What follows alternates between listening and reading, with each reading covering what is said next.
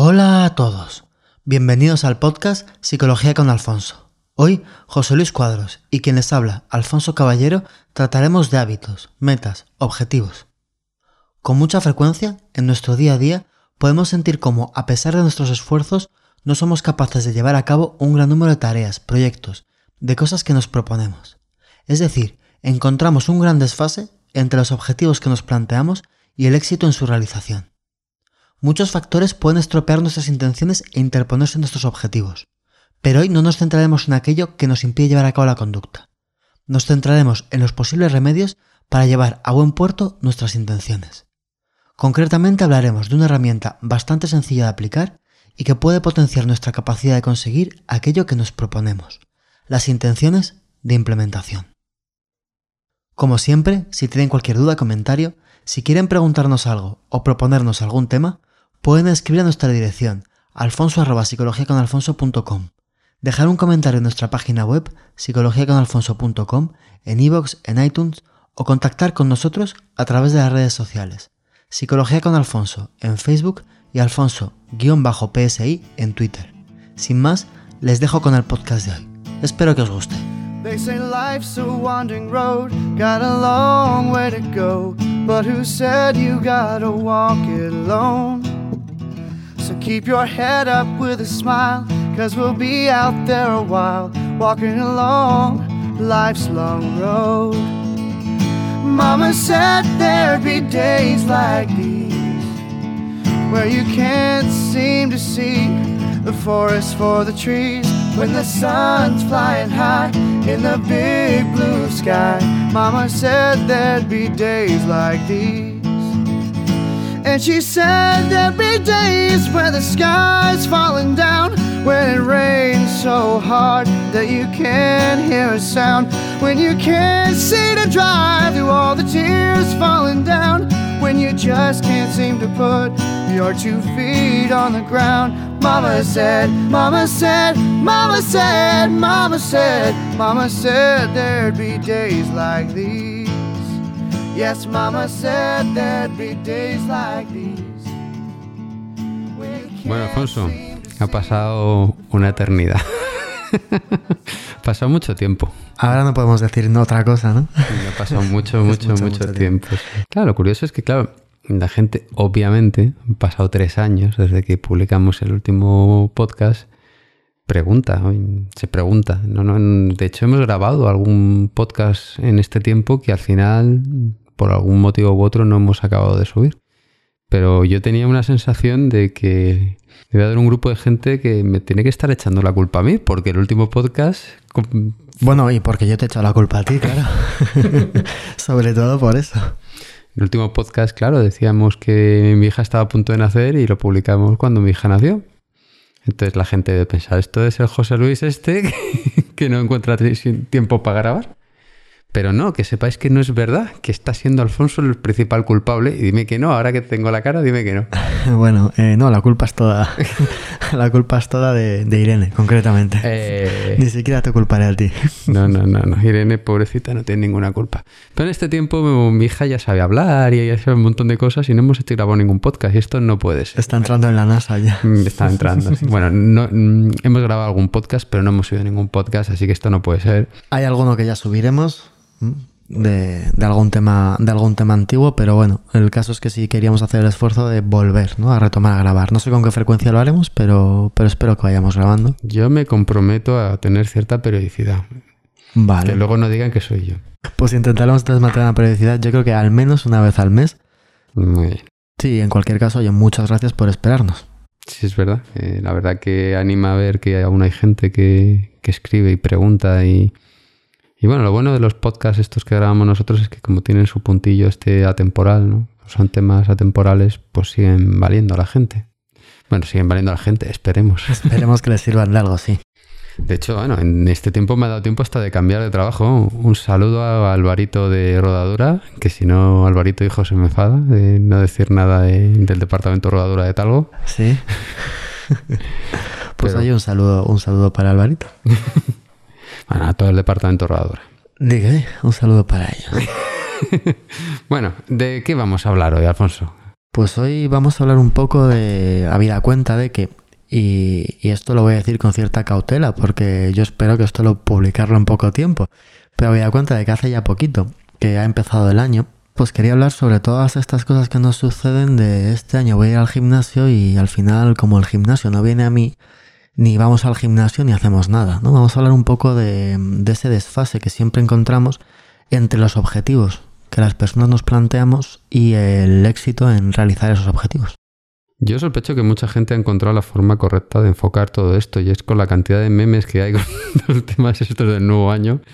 Eh, vi uno hace poco que hablaba de, de este tema del gimnasio, dice, que llevaba al gimnasio preguntando que dice, tenemos una suscripción de año nuevo que es solo para una semana. Perfecto, ¿qué es? claro, y incluye tres fotos y... es, efectivamente, no me acordaba bien, sí, iba de eso.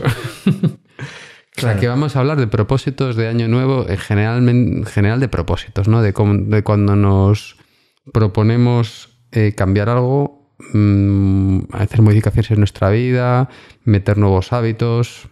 Supongo que hablas, hablas sí. todo el tema este de cuánto tiempo hace falta mantener un hábito para que se convierta en algo automático. No, no creo que, que, hablemos tanto de eso. Entre otras cosas porque no hay un tiempo prescrito para ello. Eso en realidad es más bien una es más bien un mito, es decir, no hay un tiempo en el cual una persona pueda hacer un hábito. Lo que hay es un estudio hecho con un grupo de 40 personas y lo de, no sé si eran tres semanas, un mes, o pues eso en realidad era la media de 30 personas, uh -huh. con lo cual tampoco es un tema como para hacerlo. Hay muchísimas diferencias individuales como para decir cuánto tiempo tiene que estar alguien haciendo una conducta para que se transforme en hábito.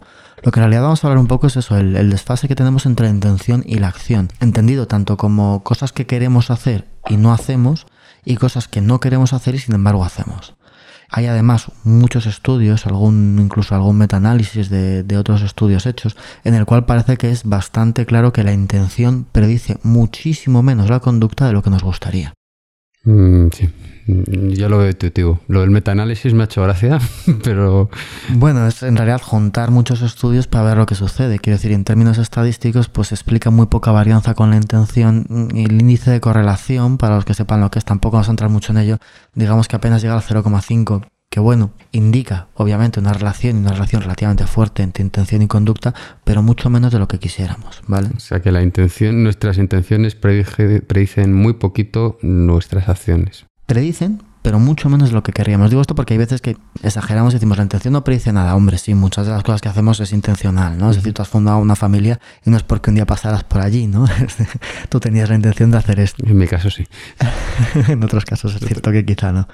Pero bueno, hay muchísimos casos en los que, en los que queremos hacer cosas y no nos sale.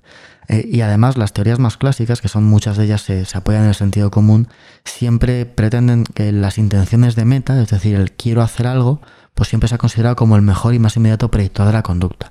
Y es verdad, es decir, de hecho, si yo quiero predecir la conducta de alguien, a priori la mejor idea que podría tener es de preguntarle qué es lo que quiere. Y eso me debería servir para al menos acotar un poco su conducta futura. ¿Vale? Uh -huh. Sin embargo, es cierto que cuando hablamos de yo quiero hacer algo, de ese paso de yo quiero hacer algo a me voy a poner a hacerlo, pues hay un montón de cosas que pueden fallar. Es decir, puede fallar los conocimientos que yo tengo sobre hacerlo, la habilidad que yo tenga, los recursos, si voy a encontrar una oportunidad para hacerlo, la disponibilidad que tenga de hacerlo. Es decir, hay mil cosas que pueden fallar. Luego, aparte de estas mil cosas que pueden fallar y que a cualquiera se nos ocurren, ¿no? Es decir, si yo quiero salir a correr, pero resulta que hay un metro de nieve en la acera, pues igual no me va a salir. Y a lo mejor el hecho de vivir en Laponia debería indicarme que si quiero hacer ejercicio, quizá correr por la calle no sea el mejor, el mejor método de, de, hacerlo. Entonces, todo este tipo de cosas nos pueden suceder, pero además hay algunas cuestiones que sí es verdad que pueden influir muy directamente en el hecho de que hagamos o no determinadas conductas, como podría ser la autoeficacia. Es decir, el hecho de pensar que yo soy capaz de hacer algo me va a indicar mucho si lo voy a hacer o no una vez que me lo he propuesto. Si yo me propongo algo que a priori creo que no soy capaz de hacer, es muy difícil que lo haga, ¿no? Pero, ¿cómo defines esto de la autoeficacia? pues la confianza que alguien tiene en su propia capacidad para hacer algo. O sea, es decir, es, si yo, por algo... ejemplo, digo, este año voy a tener la casa limpia. ¿vale? Es, pero es algo Porque, subjetivo, ¿no? Claro, es algo subjetivo y basado en la propia experiencia de uno. Es uh -huh. si uno más que limpia, ¿no? Si uno te dice, voy a tener mi despacho mucho más ordenado. Si mi experiencia es que yo siempre he sido extraordinariamente desordenado, aunque yo haga esa intención y la formule, en realidad en el fondo sé que a mí eso es una cosa que me cuesta mucho y es posible que ni siquiera me crea capaz de hacerlo. Eso hará que mi conducta sea bastante difícil de ser llevada a cabo. Uh -huh. O hay otras cuestiones que son también muy evidentes, pero que a veces no pensamos, que determinan no solo si vamos a ser capaces de llevar a cabo la conducta, sino incluso si yo voy a ser capaz de proponerme llevar a cabo la conducta, ¿no? Como puede ser la conducta pasada. Muchas veces, mucho más allá de mi intención, la forma de predecir mi conducta es mirar lo que yo ya hice. Si es verdad que no en todos los casos, es decir, la conducta pasada es muy buen productor, muy buen predictor, perdón, sobre todo cuando estamos hablando de que hay una situación estable y hay un comportamiento frecuente. Entonces, el pasado siempre va a predecir el futuro con, cierta, con cierto ajuste. Sin embargo, si hablamos de comportamientos poco frecuentes y situaciones novedosas, pues la intención que yo tenga de actuar va a ser mejor. Esto parece bastante lógico, ¿no? Porque yo siempre, vamos, a mí me da la sensación que, el hombre pues tiene una fuerza de voluntad bastante limitada. De esto hemos hablado alguna vez. Hemos hablado alguna vez, sí. Y que sí, la, intención es muy importante, es lo que cuenta. Pero al final. De hecho, es posible que el podcast lo titule La intención no es lo que cuenta. Ah, bien. pues a eso iba yo. Quiero decir, eh, al final nuestra forma de actuar, lo que nosotros hacemos, está mucho más influenciado, creo yo, por nuestras necesidades, nuestros miedos, nuestras costumbres, más que nuestra intención. Yo puedo tener intención de un montón de cosas, pero si me tengo que levantar por la mañana y tengo que ir a trabajar, pues tengo que ir a trabajar. Eh, y luego aparte, mm, la situación en la que uno se ve a cada... Al final tú te ves en situaciones que más o menos te sobrepasan en mayor o menor medida y al final entiendo que todos tendemos a ir a, a las situaciones en las que nos sentimos cómodos, ¿no? Y aquí sentir cómodo me refiero no cómodo igual porque hemos estado otras veces en esa situación. Sí, muchas veces digamos que volvemos al hábito, no volvemos al nivel basal, ¿no? De yo voy a hacer, pues lo que decíamos, voy a hacer ejercicio, no ya ir al gimnasio, si voy a hacer ejercicio. Empezamos y la primera semana fuerte, la segunda bueno un poquito menos y en la tercera estamos con nuestra bolsita de, de patatas, pues viendo nuestra serie que tanto nos apetece. Lo que quiero decir es que todos sabemos y tenemos la experiencia de que en muchísimas ocasiones nos proponemos o queremos hacer cosas y aunque tengamos toda la buena intención del mundo e incluso tengamos fuerza de voluntad, pues resulta que no nos salen. Y lo que pretendo no es tanto analizar eso, sino intentar poner remedio a que eso suceda. Y voy a intentar hablar de una herramienta que es extraordinariamente sencilla, a la hora de utilizarla es muy muy muy fácil y nos puede servir a mejorar y aumentar el nivel de éxito que tenemos en las intenciones que nos proponemos. De hecho, según algunos estudios, pues a lo mejor aumentas un 30% la capacidad que tienes. 30% está muy bien. De hacerlo estamos hablando de a lo mejor un 30, un 40%, un 70%. No será en un grupo de esos de 30 personas. No, es, digamos, esto normalmente es sobre metaestudios. De todas formas, todo esto, los números, yo los cogería un poco con pinzas. Mm. Pero sí es verdad que es una cosa que en determinados ámbitos y circunstancias ha mostrado funcionar y funcionar muy bien. Y además ha mostrado funcionar, mm, realmente ha mostrado que es de las pocas cosas que tiene algún impacto en este tipo de, en este tipo de mejoras. Al final, yo no sé, a la hora de proponerte cosas entiendo que lo importante es qué tipo de cosa me puedo proponer y qué tipo de cosa puedo yo conseguir. Eso por supuesto. Pero más allá de eso, una vez que nos proponemos algo que es posible, vamos a ver si conseguimos aumentar las posibilidades de hacerlo. Pero que sea posible al final es muy elástico, ¿no? Porque yo podría tener la casa perfectamente ordenada y tal, si es posible. Claro. dado tu pasado, vamos a intentar que hagas la cama todos los días. Bueno, quiero aclarar que estamos en un sitio extraordinariamente ordenado. Hoy doy, El despacho de Alfonso es especialmente ordenado y acogedor. Y yo no era ordenado. pero, pero también las También doy Pero quiero decir que realmente hay muchas cosas que nos proponemos que son muy realizables y que sin embargo se nos olvida llevar a cabo. Dejamos de hacerla. Pues todo este tipo de problemas son los que podemos intentar solucionar. Y realmente, insisto, de una forma pues extremadamente fácil que seguramente te, sonará. Soy lo que quiero hablar son de las intenciones de implementación. Cuando hablamos de intención de implementación, no es ni más ni menos que un plan sí entonces. Lo que en informática sería un plan if then. Es decir, eh, un plan que especifica cuándo, cómo y dónde se va a llevar a cabo una meta propuesta. Si pasa esto, esto, entonces yo voy a hacer esto otro. Exactamente. Ese es el plan. Si me encuentro en una situación X, haré una conducta Y. ¿Vale? Esto lo pondríamos a lo que solemos hacer, que lo que solemos hacer es ponernos eh, metas simples, que es simplemente de yo voy a intentar alcanzar Z. Si la habitación está liada, entonces la voy a recoger. Bueno, o si noto que hay algo en el suelo, retiraré todas las cosas que hay. Eso es mucho mejor que, bueno, voy a ordenar el cuarto, lo mantendré ordenado, ¿no? Eso es una, una intención de implementación. En el instante en el que yo especifico un cómo, un cuándo y un dónde voy a llevar a cabo una conducta Mm. y lo hago previamente a la conducta y habitualmente como parte de un plan, estaría hablando de una intención de implementación. Lo que podríamos decir es que cuando hablamos de una meta simple, lo que estamos hablando es un objetivo que tenemos. En nuestro caso, lo que antes hemos dicho, fíjate que, que directamente cuando hablamos de intenciones, ¿verdad? Hemos dicho, bueno, si yo quiero mantener mi despacho ordenado. Eso en realidad, más que una intención, sería una meta simple. Es decir, despacho ordenado es una meta simple. Una intención de implementación lo que vendría a ser serían planes que hacemos para conseguir esa meta. Y que son mucho más detallados. ¿Mm? Meta simple puede ser que este verano lucir tipín cuando llegue la buena época y la, y la intención de implementación es este plan que decías tú, sí entonces. En este caso corresponderían de hecho muchísimas intenciones de implementación para lucir tipín, al menos nosotros. que nos Yo cuesta. estoy perfecto. Sería, pues yo qué sé, eh, si tengo hambre, entonces voy a comer sano.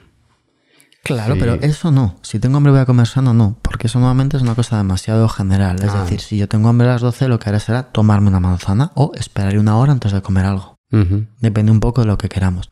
En cualquier caso, lo que tú estás diciendo es la base de todo esto, que es que nosotros tenemos que identificar una respuesta que nos sirva y a partir de ahí anticipar en qué ocasiones esa respuesta nos va a servir. Las ocasiones en las que esa respuesta nos va a servir, las ocasiones o las circunstancias críticas sería si tengo hambre por la mañana, por ejemplo. Y lo que tendríamos que hacer es una respuesta que nos sirva. El hecho de decir voy a comer sano es demasiado general. Voy a comer sano, pero tampoco voy a tomar siete manzanas, porque entonces estoy tomando mucho azúcar y no estoy arreglando lo que necesito quiero arreglar. O a lo mejor no es la mejor forma, porque por mi metabolismo lo que yo necesito es comer otra cosa.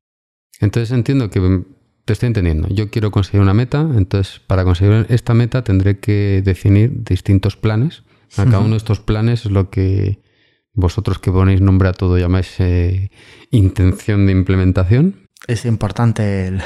Sí, hay que, que tiene que quedar profesional. Esto es, cuando Ent- hablamos. Entonces, lo importante también creo que yo que es, es cómo definir estas intenciones de implementación. Yo entiendo que ahí eh, la experiencia de otras personas o tuya propia es fundamental. Es decir, si yo este verano, si yo quiero mm, este verano eh, tener mejor forma o acabar una carrera o prepararme bien para una posición, pues lo lógico será ver otras personas que han hecho eso antes, qué estrategia, porque al final esa estrategia es lo que estamos llamando intención de implementación, más que conjuntos de intenciones, ¿no?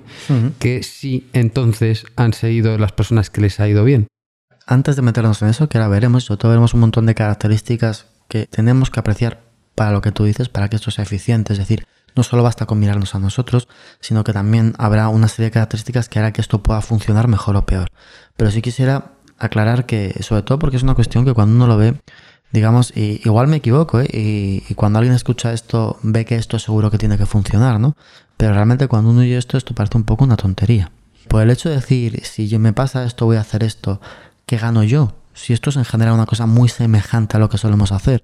Pero el caso es que las intenciones de implementación parecen funcionar de una forma que una vez que las hemos hecho, nosotros detectamos esa situación que hemos definido y de una forma casi inmediata y sin esfuerzo llevamos a cabo el comportamiento.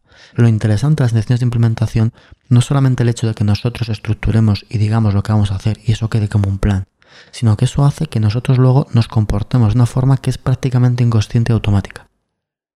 Eso es lo interesante, que funciona de una forma mucho más profunda de lo que a priori, según estamos hablando, parece. Esto parece mágico, Alfonso. No me, no me lo creo. Lo que me está diciendo prácticamente es que yo me estoy programando. O sea, estoy diciendo, cuando vaya a tener hambre por la mañana, me voy a tomar una manzana. Entonces, automáticamente, sin pensarlo, cuando tenga hambre por la mañana, ya iré directo por la manzana. Mucho más que si dices, bueno, pues por las mañanas tomaré manzana. Si yo digo por las mañanas comeré sano, me va a funcionar mucho menos que si yo hago esto. Pero de una forma que realmente es muy significativa y muy apreciable la diferencia. O sea, por eso entiendo que insistías tú antes en la necesidad de que fuesen cosas muy concretas para que funcionase así. Sobre todo, o sea, tienen que ser cosas muy actuables. Cuando nosotros hacemos esto y realmente tenemos un mecanismo que acaba siendo inconsciente, hay dos, dos tipos de procesos que están muy implicados. Una parte que lógicamente se refiere a la situación anticipada, al if, al sí que decíamos, ¿no? Y que en esa situación anticipada hay un montón de estudios que lo que muestran es que generamos un vínculo mental entre la situación y la conducta. De tal forma que ese vínculo mental que se genera entre la parte del sí y lo que yo vaya a hacer, lo que estamos haciendo realmente es representarlo, hemos pensado en ello, tenemos una representación mental y esa representación mental está muy activada. Nosotros ya no vamos a tener que pensar in situ eh, si yo puedo o no llevar a cabo esta conducta. Cuando tú dices de si yo me levanto por la mañana antes del café tomaré una manzana, ¿de acuerdo? Es decir, si voy a tomarme un café, cojo una manzana y me la como, el hecho de hacer eso, lo que estamos haciendo es que la representación mental de tomar una manzana antes de un café esté muy activa y eso hace que la detectemos muy fácilmente. Directamente yo me voy a dar cuenta de que tengo que tomar la manzana, no tengo que pensar en ello. Por otro lado, la voy a recordar en muchas circunstancias, aunque yo me vaya a comer a otro sitio, aunque yo vaya a desayunar fuera, aun lo que sea, yo me voy a dar cuenta y además somos capaces de atender al hecho de si me tomo un café, viene una manzana junto con el café, incluso aunque estamos haciendo otra cosa. Es, decir, el café. Tú estás planteando la situación en la que una persona ya se ha programado, entiéndase programado, como que ya ha dicho en voz alta, por así decirlo, su intención de implementación. Cuando me vea en esta situación, voy a hacer esto. Eso ya se lo ha metido en la cabeza. Entonces, entre comillas, eso, como ya lo, ha pensado y lo, ha dicho, ya se, ha autoprogramado. ¿no? Digamos que en efecto, que eso lo que tiene es que pues, esa, esa vinculación, esa situación crítica, la representación mental de esa situación crítica es muy accesible para esa persona. Muy accesible quiere decir que... Que es muy fácil que salte que en cuanto surja cualquier cosa que en cuanto recuerde el sí, este, exactamente. Entonces va a saltar, independientemente de si me están susurrando al otro oído otra cosa. De, tal forma que incluso, aunque lo hagamos de una forma subliminal, aunque lo hagamos de una forma escondida, aunque lo hagamos de una forma indirecta, la persona atiende a, ese, a esa situación crítica.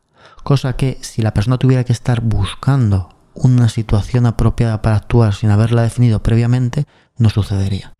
Aquí una vez más el por qué insistías tú en que tenían que ser muy concretas estas, tienen que ser concretas, es decir, tampoco hace falta que seas, es decir, si nos pasamos de concreción pueden ser inútiles. Puedo acabar con un libro de 200 páginas para mi objetivo de, yo Claro, me, si tomo un café son las 11 y 20 de la noche y resulta que además está... Pero, si hay luna llena, entonces lo cambiamos.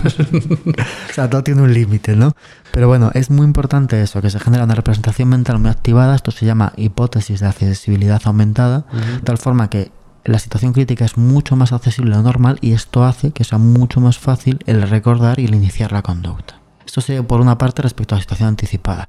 Y luego respecto a la conducta especificada, a la parte del entonces, en la formación del vínculo, en lugar de tener nosotros que actuar, hemos delegado el inicio de la acción a una situación externa. Como hemos dicho, si sucede esto, yo haré aquello.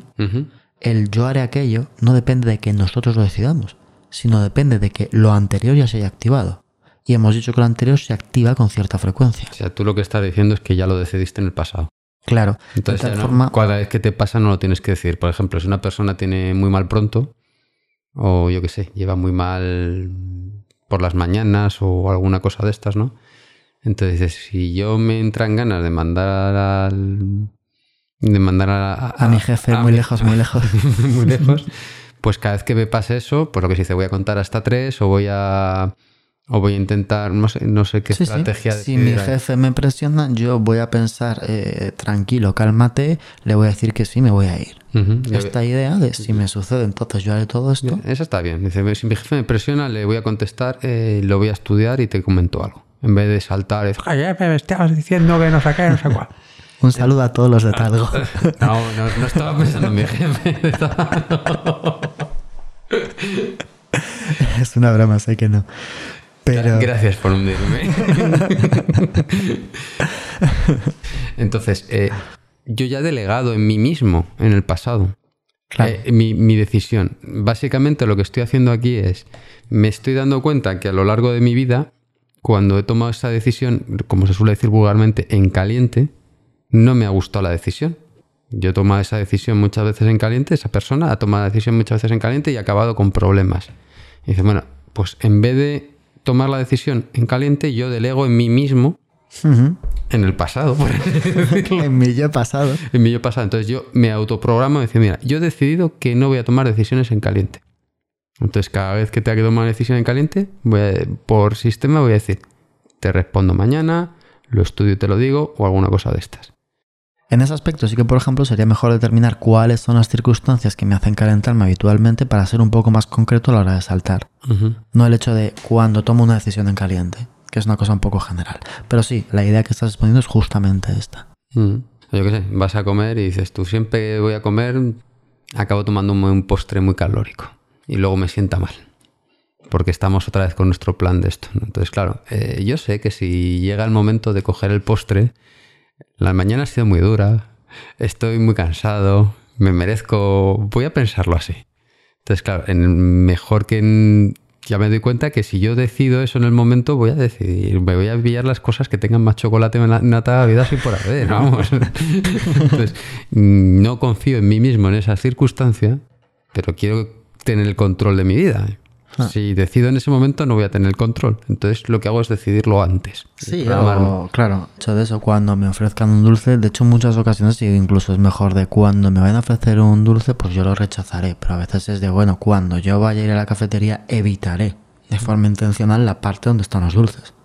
Tampoco estaría mal, ¿no? Lo que tú muchas veces dices, de si yo quiero algazar, a lo mejor es no irte a la pastelería a ver el escaparate un buen rato. Si aparece el dulce por delante, tendré que tener fuerza de voluntad, pero... Pero mejor que no aparezca, claro, mejor, que no, no, ir tú al dulce, ¿no? Sí, no tentemos al diablo. Pero sí que es, es lo que estamos diciendo, ¿no? Que de alguna forma se produce una automatización de los esfuerzos dirigidos a la meta y además la acción se inicia de una forma que acostumbra a ser inmediata, eficiente y no requiere un esfuerzo. Y esto los autores lo que lo han llamado es un hábito instantáneo un hábito instantáneo en el aspecto de que se genera algo que es muy semejante a un hábito, pero sin necesidad de haberlo repetido. De hecho, incluso se han conseguido sustituir hábitos con esta técnica, pero hábitos muy arraigados como pueden ser relacionados a cómo yo cojo y me pongo a montar en bicicleta. Y solamente con una intención de implementación es capaz de cambiar la forma en la que lo hacemos. ¿Pero que hay alguien preocupado en cómo se monta en bicicleta? No, pero es una buena forma de saber si realmente podemos modificar un hábito. ¿Por qué? pues porque es muy sencillo de hacer. Yo no puedo a lo mejor irme con una persona a su casa y ver por las mañanas qué es lo que hace y ver si soy capaz de modificar un hábito, pero una cosa muy instaurada como es cómo monto en bicicleta, si mediante una instrucción simple soy capaz de hacer que tú lo cambies de una forma permanente, pues significa que genera un hábito de una forma muy fácil. O sea, que los psicólogos hacéis estudios de cómo cambia la forma de montar en bicicleta. Yo tengo dos bicicletas en la terraza solo para eso. ¿Qué no las usas? Para hacer estudios. Te creo. Pero bueno, la cuestión es que... Es que he visto las bicicletas, no tienen pinta de que hayan hecho muchos estudios últimamente. yo que sí, la tengo, yo, la uso, la, mía la uso. Pero bueno, la, idea en cualquier caso es que estas intensidades de implementación son un ensayo cognitivo del el link que se tiene que establecer entre una situación crítica y una acción. Entonces, cuando nosotros lo que hacemos es decir, eh, si pasa esto, yo reaccionaré de esta forma, o si sucede A, yo haré B, eso que hacemos, en realidad lo que estamos haciendo al plantearlo, al pensarlo y al imaginarlo, es un ensayo cognitivo. Claro, lo que llamáis ensayo cognitivo es, ensayar simplemente imaginándomelo. Exactamente, pero estoy linkando un pensamiento con una acción, lo cual es interesante. De hecho, incluso hay estudios de neuroimagen que son bastante coherentes con esto. De tal forma que cuando nosotros realizamos un ensayo cognitivo de esta forma, es decir, cuando nosotros vinculamos un sí con un entonces mediante una intención de implementación, lo que, lo que parece, ¿eh? según algunos electroencefalogramas, resonancias magnéticas funcionales que se han hecho con estudios relacionados, es que estamos cambiando un procesamiento top-down, que está marcado por objetivos, un procesamiento de arriba abajo, es decir, yo, yo decido algo y pienso cómo hacerlo y lo voy llevando a cabo, a un procesamiento bottom-up, que es justamente lo contrario, que es propio de un hábito.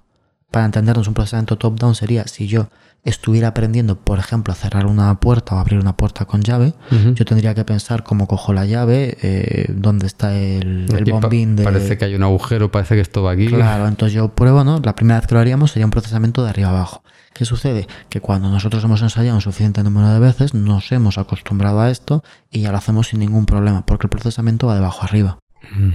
¿Y estos estudios de neuroimagen, qué te referías exactamente? ¿Qué me está diciendo? Que te ponen en un aparato que ven cómo funciona tu cerebro cuando estás programándote y cuando estás en la Antes de la programación y después de la programación, ¿qué partes se te activan cuando tienes que llevar a cabo la conducta? Y resulta que las partes que te activan una vez que tú has llevado a cabo intenciones de implementación es la parte de la automatización. Mm. en lugar de una parte de control consciente. Cuando dices que has llevado a cabo intenciones de implementaciones, cuando ya te has repetido no sé cuántas veces que... Bueno, a priori tampoco tienen que ser no sé cuántas veces, ¿eh? es decir, con que simplemente nos lo propongamos empezaría a funcionar. Pues entonces esto es tan fácil porque nos cuesta tanto. Es decir, claro, lo que pasa es que primero no solemos hacerlo de esta forma y a veces lo hacemos de la forma incorrecta. Entonces, si quieres, vemos un poco características de estas intenciones de, de implementación que nos pueden ayudar un poco a ver cuándo y cómo hay que usarlas. Estupendo. Por un lado, eh, respecto a los hábitos, cuando hablamos de generar un hábito o cambiar un hábito viejo, las intenciones de implementación muchas veces van a funcionar mejor si promuevo un comportamiento que si intento evitar un comportamiento. Con lo cual es mejor que comencemos a realizar un buen hábito que intentar romper un mal viejo hábito. O sea, que es más fácil empezar a hacer algo que dejar de hacer algo. Exactamente. Esto lo sabe todos los, los que enseñan a conducir a la gente, que dicen que como cojas un mal hábito conduciendo no te lo quita nadie, ¿no? Algo así. Y, y en las intenciones de implementación también sucede. Por otro lado, cuanto mayor sea el número de, de objetivos diferentes, las intenciones de implementación presentan un efecto menor. Cuanto mayor sea el número. El número de objetivos. Cuando me refiero a objetivos, me refiero a, digamos, muchas metas. Pero si la, la intención de implementación no tiene un objetivo en sí. O sea, La intención de implementación tiene que tener un objetivo. Lo que sucede es que si yo tengo muchos objetivos distintos, la idea de que esto es difícil porque hay muchos dificulta que se automatice. A ver, ponme un ejemplo. Pues a ver, si yo resulta que quiero hacer ejercicio, porque quiero ponerme en forma, porque quiero adelgazar, porque quiero impresionar a la vecina del tercero. Importantísimo Porque- la decisión de tercero. es básico. Porque, es decir, por todo este tipo de cosas, al final la impresión que uno tiene cuando se pone a pensar intenciones de implementación para esto es que son demasiadas cosas y que no lo podré conseguir. Fíjate, curioso. Alguien podría pensar que tienes más motivos. La cosa es, cuando hay muchos objetivos que son complementarios o los objetivos se apoyan entre sí, entonces sí que se potencian.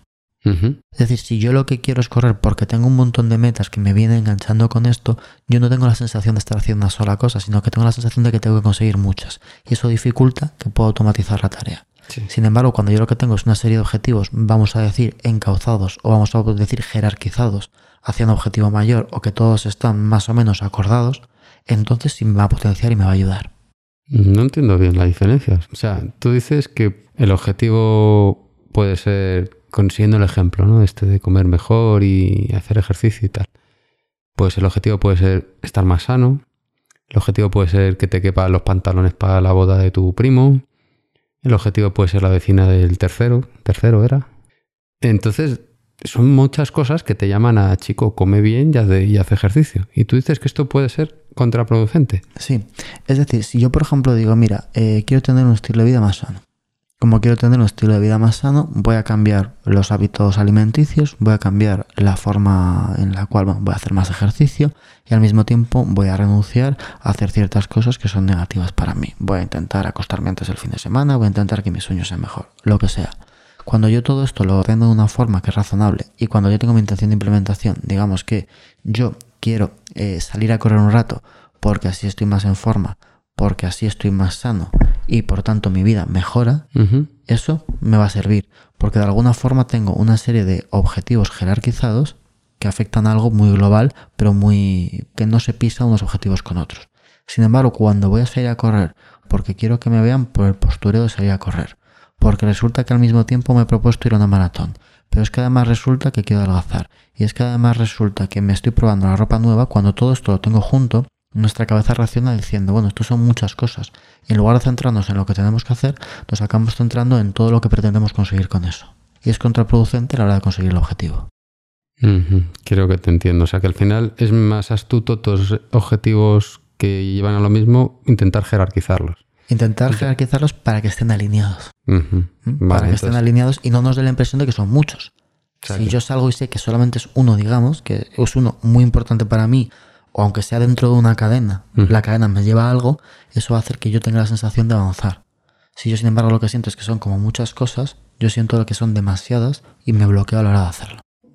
Es curioso, porque, mm, no sé, así de primeras podría parecer que cuantas más cuantos más motivos tengas para una cosa, más fuerza tendrías que tener para alcanzarla. Si todos esos motivos están alineados y están ordenados, sí.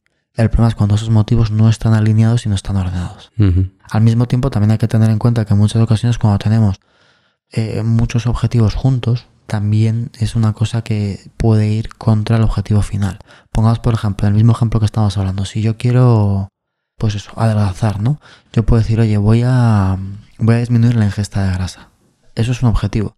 Pero ¿qué sucede? Que realmente hay muchísimas conductas que nos pueden llevar a ese objetivo.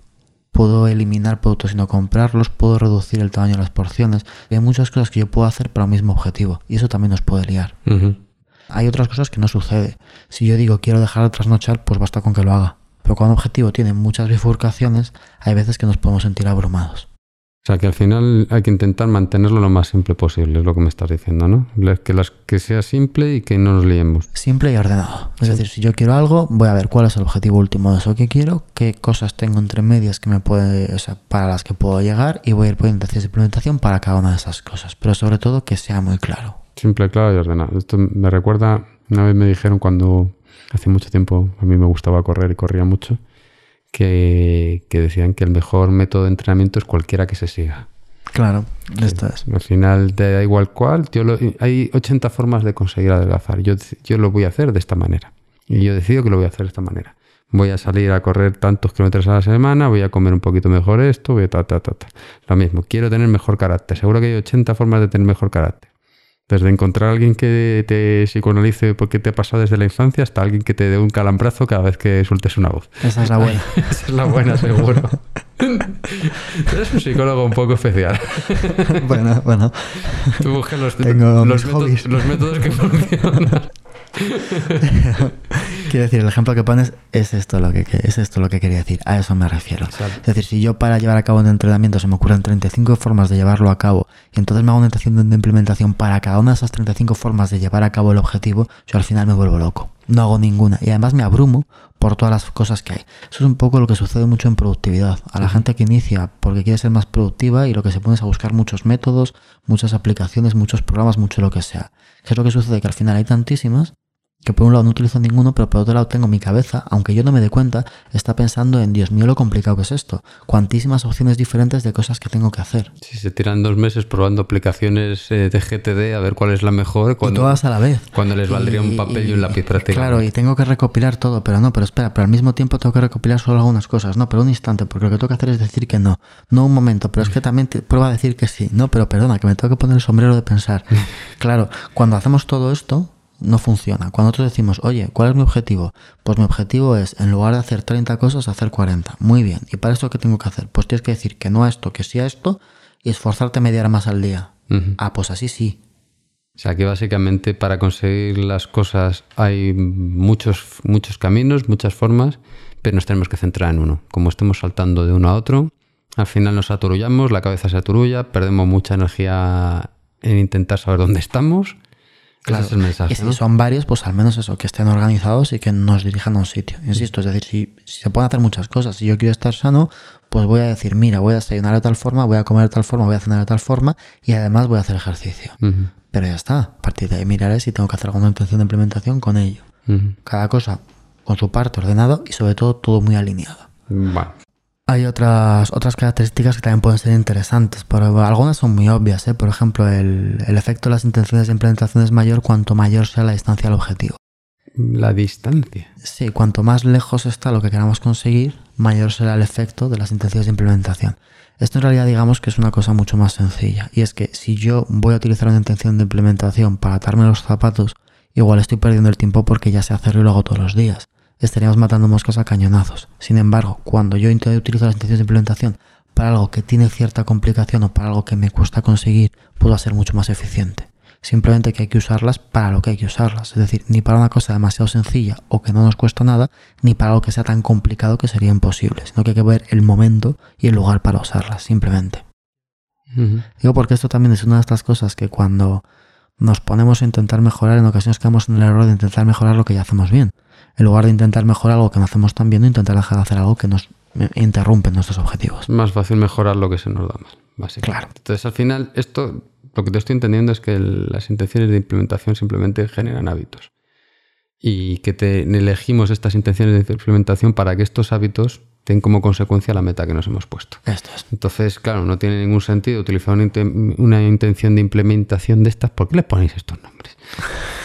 Hombre, en este, en este caso es bastante lógico. No tengo la intención de hacer algo, Sí. sino que tengo la implementación de, eh, o sea, tengo la intención de implementar una conducta para su realización, que es mucho más práctico. Sí, sí, lo ves muy claro. Pero, pero vamos, que no tiene ningún sentido utilizar esto para un hábito que ya tengo. Exactamente. Si ya, ¿vale? ten- si ya tengo el hábito de irme a dormir pronto, pues chico, un poquito más pronto, pues vale, pues no va a servir prácticamente para nada, ¿no? Claro. También tener en cuenta que, claro, para cualquier intención de implementación tenemos que querer hacerlo. Me parece obvio, ¿no? Sí, es decir, antes de empezar tenemos que estar muy seguros de lo que queremos. Y también tenemos que darnos cuenta lo mismo que decíamos antes. Si yo algo lo quiero con todo mi alma, todo mi corazón y todo mi ser, no nos hace falta intenciones de implementación. En cualquier caso, respecto a, este hecho de, cómo hacerlo, de que en ocasiones nos encontramos tareas complejas, tenéis que tener en cuenta que tenemos que tener cierta habilidad para hacer planes para que los planes funcionen. Si no lo tenemos, pues preguntar a quien nos tenga o quien tenga más costumbre de hacerlo. Es por esto que, por ejemplo, las terapias de implementación funcionan mejor con gente con más edad que con menos edad.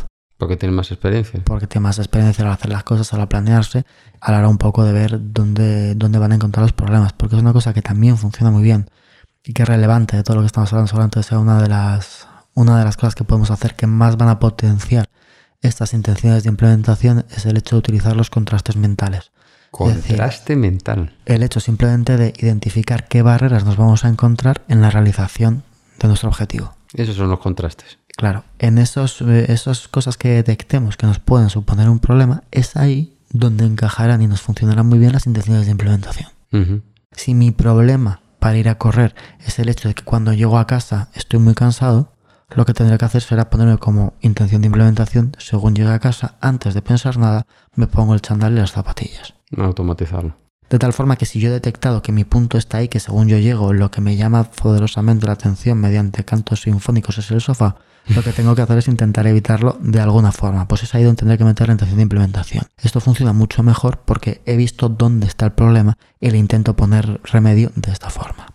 Y esto es lo que llamaríamos eso, el contraste mental, pero que no es ni más ni menos que un intento de identificar las barreras que nos pueden... Pues los contrastes mentales son estas barreras, entonces nosotros tenemos que dirigir las, nuestros planes, que es lo que vosotros llamáis intenciones de implementación, son estos planes de cuando esto voy a hacer esto otro. Esto es, nuestros planes if then. A, evitar esos, esos contrastes, ¿no? Lo que decías tú de la...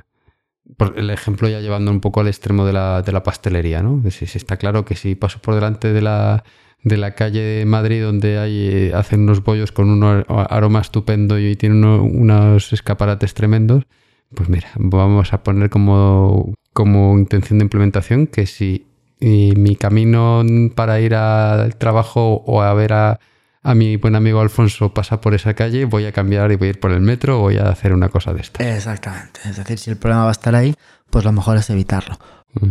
Más cuestiones que tener en cuenta. Hombre, cualquier intervención que tenga que ver con el autocontrol, porque aquí estamos hablando de un problema de autocontrol en general, cuando hablamos de las intenciones de implementación, pues van a ayudar. Tener una actitud relativamente positiva, ser consciente de las cosas, eh, no depender de la fuerza bruta constantemente. Todo este tipo de cosas que uno tiene que aprender según va viviendo para manejarse y para hacer mejor las cosas, pues lógicamente nos van a venir bien. Cuanto mayor autocontrol tenga, más fácil será que estas intenciones de implementación funcionen de forma correcta. Pero es que eso es algo de perogrullo, ¿no? Como se suele decir aquí en España, ¿no? O sea, por supuesto, cuanto más autocontrol tengas, más fácil será que consigas tus metas. Claro, pero bueno, que quiero decir que esto es compatible con cualquier intervención destinada a aumentar nuestro autocontrol que si yo me pongo a meditar, eh, si yo intento reducir las tentaciones de lo que sucede, si yo intento vivir de una forma más consciente, pues todo esto lógicamente me ayudará, pero que en ningún caso es incompatible, vaya. Esto funciona muy bien también y muestra mucho efecto con lo que tú decías antes, ¿no? Con lo de la fuerza de voluntad. Cuando hablamos del agotamiento del ego, aquello del ego de Pletion, cuando una persona está ya cansada de hacer fuerza para conseguir algo, pues para esos momentos o para evitar eso las intenciones de implementación funcionan muy bien. Por el hecho de que, claro, como lo que hemos hecho es automatizar de alguna forma algo, está haciendo que me requiera menos fuerza de voluntad y por tanto que me produzca menos cansancio en, ese, en ese ámbito o en ese, en ese extremo, vaya. Sí, básicamente son estrategias para llevarnos a soluciones a, a respuestas automáticas. Entonces hay veces que es muy, es muy útil. Porque básicamente, ¿cuándo es útil? Cuando sabemos que normalmente nuestra respuesta automática en esas circunstancias es mala.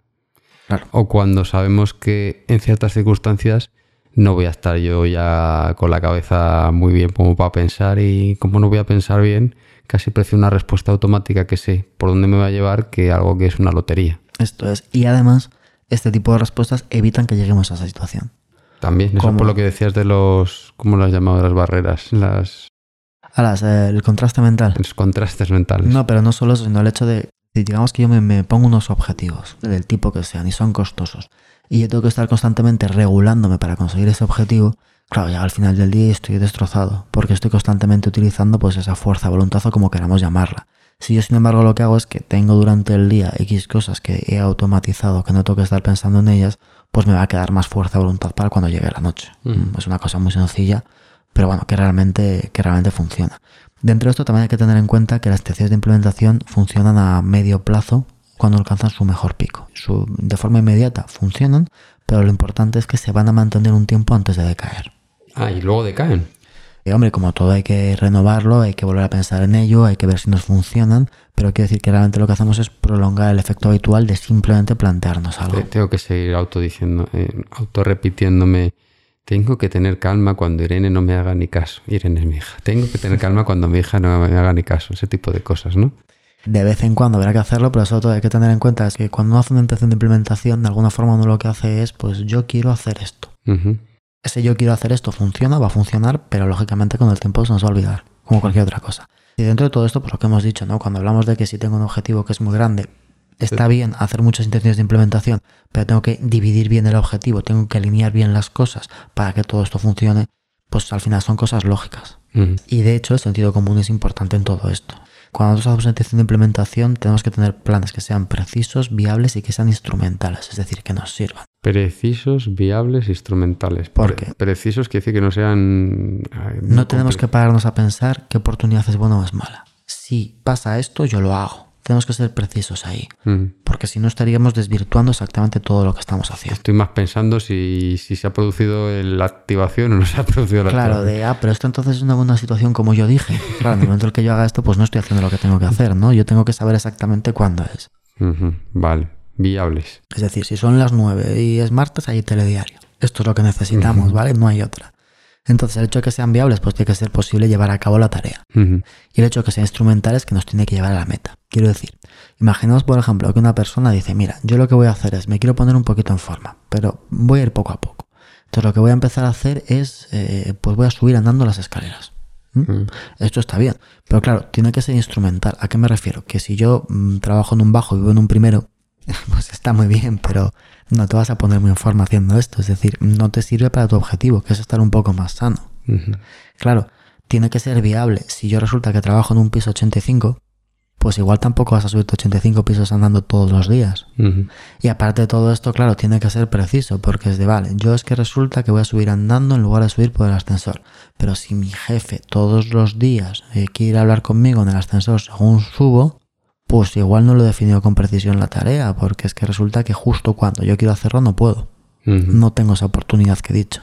¿no? Bueno, los jefes suelen poder hablar contigo en cualquier circunstancia. bueno, pero me he sentido muy identificado porque en mi anterior trabajo trabajaba en una décima planta y en un momento dado decidí que no iba a usar el, el ascensor y sí se notó. ¿Se notó en que adelgazaste o se notó en que no llegabas a trabajar? Eh, como está, me alegra que me haga esa pregunta, como no tengo opción de, de no ir a trabajar porque tengo una bonita hipoteca y una vida Hombre, que mantener. pero ¿dónde está José? Creo que en el octavo. Habrá quien piense que por eso cambié de trabajo. Pero bueno.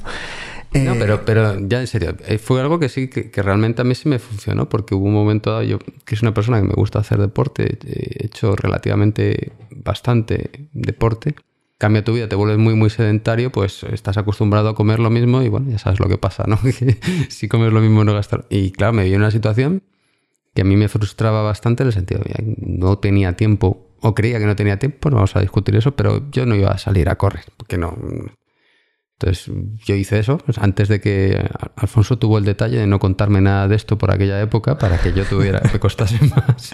para que aprendieras de tus para, que- para que errores. aprendiera a, a golpes. Y dije, pues mira, pues subo, subo por las escaleras y ya está. Entonces, nada, llegué- la verdad que llegaba un poquito de peor humor cuando llegaba al trabajo. me esperaban las 10 plantas. Bueno, va- vamos a continuar, que, que yo entiendo que a nuestros que a nuestros oyentes les importa poco mis luchas con las escaleras. Bueno, bueno, bueno. La eterna lucha del hombre contra la escalera siempre es interesante. Bueno, Pero bueno, por último, si, si lo que hemos estado hablando todo el podcast es de cómo las intenciones de implementación nos ayudan a autorregularnos para conseguir metas, lo que sería muy relevante es saber por qué no conseguimos esas metas. Cuáles son los puntos críticos de fricción, los problemas fundamentales que nos impiden conseguir aquello que hemos intentado o que nos hemos propuesto. Básicamente, que si esto tiene tanta eficacia, esta de las intenciones de implementación funciona también, porque al final no conseguimos las metas, porque al final nos, nos programamos con estas intenciones de implementación para lograr una meta. No, no tanto esto, sino el hecho de en qué puntos va a ser más interesante utilizar estas intenciones de implementación porque son los que nos hacen no conseguir las metas. Es decir, cuando nosotros nos proponemos una meta y queremos conseguirlas, nos vamos a encontrar con cuatro problemas fundamentales. Sé que son muy obvios, pero no está de más decirlos. El primero de todo es que nos podemos encontrar problemas para iniciar la conducta. ¿Vale? Es decir, puedo proponerme algo, pero no he empezado a hacerlo. Yo este año me he propuesto correr, pero no he puesto las zapatillas de correr ni un día. Tengo un problema para iniciar la conducta. Segundo problema, con la persistencia. Es posible que yo inicie la conducta, pero al tiempo me canse o deje de hacerla. Tercer problema, tengo que ser capaz de cambiar de conducta si no me acerca al objetivo. Si yo tengo un objetivo y hago una conducta para llegar a ese objetivo y me doy cuenta con el tiempo que lo que yo estoy haciendo no me conduce al objetivo, tengo que ser suficientemente capaz de no persistir si es inútil. Y por último, tengo que ser capaz de reservar recursos para otras metas, porque si no, solo conseguiría hacer una.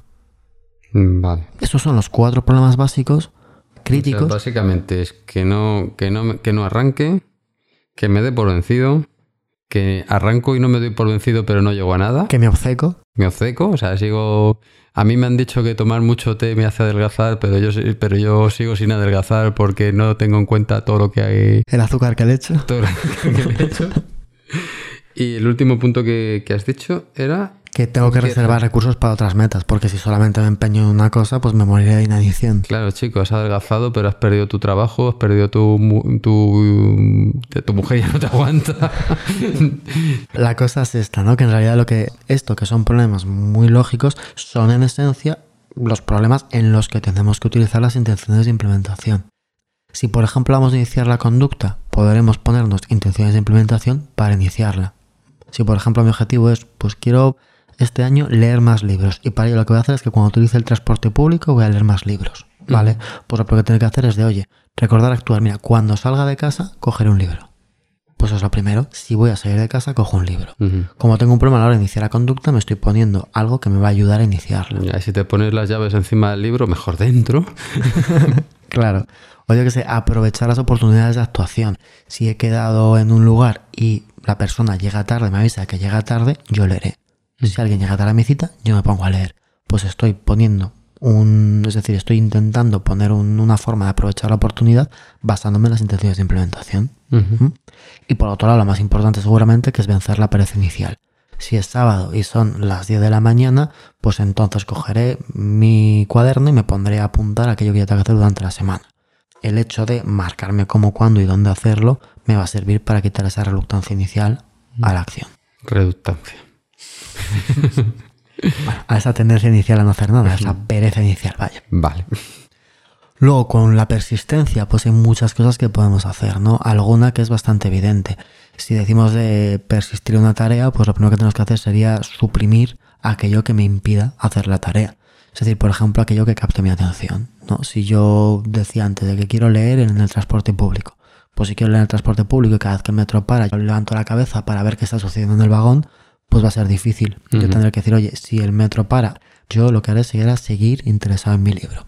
Pues si yo me propongo esta intención de implementación, me servirá para no estarme distrayendo y que mi atención no se vaya a otra cosa, con lo cual mi conducta será mantenida. Cosas sencillas, ¿no? Yo sé que el trayecto son de 8 minutos, me pongo una alarma. Y hasta que no suene mi alarma... Mm, Esto es. Y si hay alguna distracción, yo sigo en mi libro. Pero vamos. Sí, he dicho, parece muy fácil. Bueno, qué decir, esto nos ayuda a que sea fácil y funciona más de lo que podríamos esperar. A ver, cuando digo que funciona más de lo que podríamos esperar, esto no es magia, no es una cuestión de Harry Potter ni es un conjuro. Es decir, por el hecho de decir un sí entonces no va a funcionar. Pero sin embargo va a funcionar mucho más de lo que simplemente el planteárnoslo nos, nos permitiría imaginar. Por otro lado, podríamos pues también suprimir no solamente cosas que capten nuestra atención, sino simplemente suprimir comportamientos. Es decir, si yo estoy trabajando, tengo mucho estrés en mi trabajo y mis compañeros eh, actúan de distractores, pues a lo mejor para no distraerme lo que puedo hacer es ignorarles. Eso, no, eso yo en eso no tengo problemas, yo soy el distractor. Luego, por otro lado, bueno, pues podemos bloquear estados de ánimo que sean perjudiciales, es decir, lo que decíamos antes, ¿no? Si yo ya estoy cansado de estudiar para el examen, pues me podré poner pues como objetivo de, mira, si yo ya estoy cansado y llevo dos horas estudiando, estudiaré una tercera antes de irme porque para mí es importante. Bueno, pues eso me va a impedir el llegar a ese, a ese estado de realmente estar agotado. Son todo para solucionar los problemas con la persistencia, ¿no? Que Estos son todos problemas con la persistencia. Luego, respecto a cambiar de meta, pues hombre, eso sería tan simple como, dependiendo de la tarea que estemos haciendo y proponiendo de una forma un poco concreta, pues intentar que cada vez que recibamos un feedback negativo respecto a lo que estamos intentando conseguir, pues podamos sacar un momento para pensarlo y actuar de otra forma, ¿no? Pero planteárnoslo, vaya. Por ejemplo, yo qué sé, si estamos, que he decidido que quiero leer porque no leía nunca y hemos hecho todas las estrategias que estamos diciendo, pero yo he decidido que, mira, ya puestos, pues me voy a poner a leer en inglés, porque así ya mato dos pájaros de un tiro y, y mejoro mi capacidad comprensiva en el idioma de Shakespeare. Claro, me encuentro con que, qué casualidad, que cuando estoy leyendo Hamlet en, inglés de la época en el autobús, me distraigo más. Igual tengo que cambiar de estrategia, ¿no? Bueno, o, quizás sea mejor que comiences leyéndote Harry Potter en inglés que no que comiences leyéndote la historia de los lords del siglo XVIII. No, Hamlet es un buen libro. Sí, no, a mí Hamlet me gusta, pero digo que a lo mejor para una persona le puede servir más uno que otro, o a lo mejor porque tiene un idioma más infantil, quiero decir. Que igual muchas veces intentamos... Eh... O sea, yo me refiero sobre todo a eso, ¿eh? que el idioma de Harry Potter es mucho más accesible que no mm. un libro de... Sí, sí, sí, ese era el ejemplo que quería poner yo. Claro, claro. Por eso, y exactamente igual, reservar recursos para otras metas es un poco pues, de lo que llevamos hablando todo el, todo el podcast, ¿no? Si hacemos intenciones de este tipo y me voy poniendo partes durante el día en las cuales las intenciones de implementación puedan funcionar, pues estaré reservando recursos para otras metas y por tanto me será más fácil que mi fuerza de voluntad llegue un poco más intacta al final del día. Sí, claro, cuando llegaba yo a la planta décima después de subirlo todo y luego ah, que tengo que trabajar ocho horas con lo que estoy. Fichabas y te ibas cuatro horas en subir. Ya tengo otras cuatro para bajar.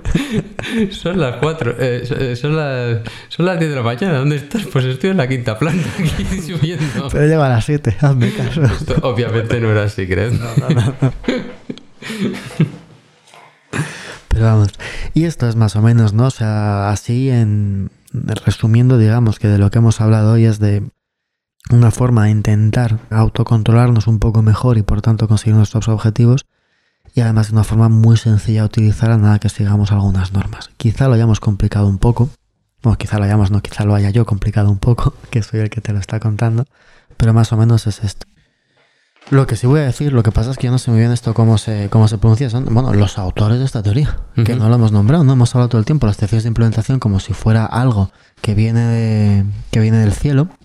Y, y no, quizá, bueno, por un lado, eh, sí querría disculparme un poco porque la verdad es que hace mucho que no grabamos y yo creo que en algún momento seguramente esto ya ha salido un poco, un poco más espeso que otras veces porque a mí personalmente me falta un poco de práctica. Hace mucho que no grabamos y se nota a la hora de grabar o a la hora de intentar explicarlo.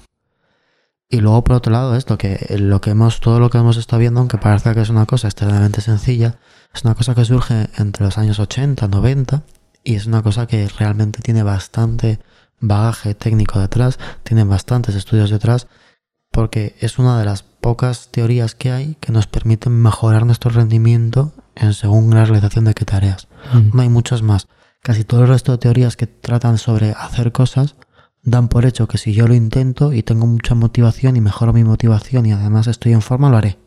Ya está. Y esta es la única teoría, digamos, que trata de, bueno, y si no lo hacemos, vamos a intentar ponerle un remedio. No la única, pero de las pocas que hay, que escapan un poco de la idea de decir, no, si yo lo planeo y lo planeo bien y lo organizo bien y lo hago bien, seguro que funciona, cosa que todos sabemos que es absolutamente falso. Y esta teoría eso te digo, a finales de los 80, principios de los 90, y es de Peter Goldwitzer y de Pascal Sheeran. Muy bien, pues nada. Hemos terminado. Nos ha costado tres años. ha sido un podcast muy complejo porque. bueno, en cualquier caso, eso, em, yo me alegro mucho de, volver a grabar. Me alegro mucho de volver a grabar contigo. Un placer. Lo echaba, lo echaba de menos. Agradecer a todos aquellos que lo escuchéis el hecho de que lo hagáis, a aquellos que seáis nuevos, por escucharnos por primera vez, a aquellos que vengáis de lejos por esperarnos, que os lo agradecemos. Esperamos que este podcast no haya, bueno, o haya sido de vuestro agrado. Ya digo que tanto tiempo sin grabar, supongo que se notará. Pero como ahora vamos a grabar cada 15, 20 días, vamos a volver a... O cada mes, quizá. vamos a volver a coger la carrerilla y dejaremos de ser tan espesos como igual hemos sido en algún punto en este podcast. Así que, bueno, sin más, muchas gracias a todos por esperarnos y hasta, hasta pronto, ¿no? Hasta pronto, espero, sí. Saludo. Un saludo a todos.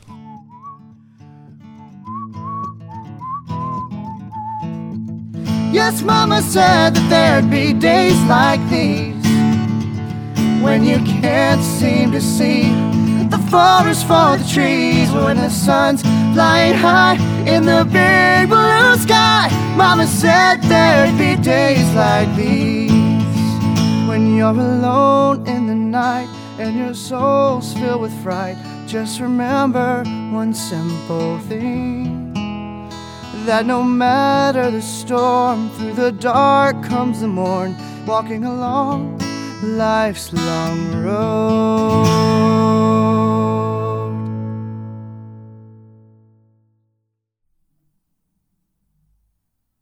La canción del podcast de hoy es Days Like This, de Curtis Holland Jr.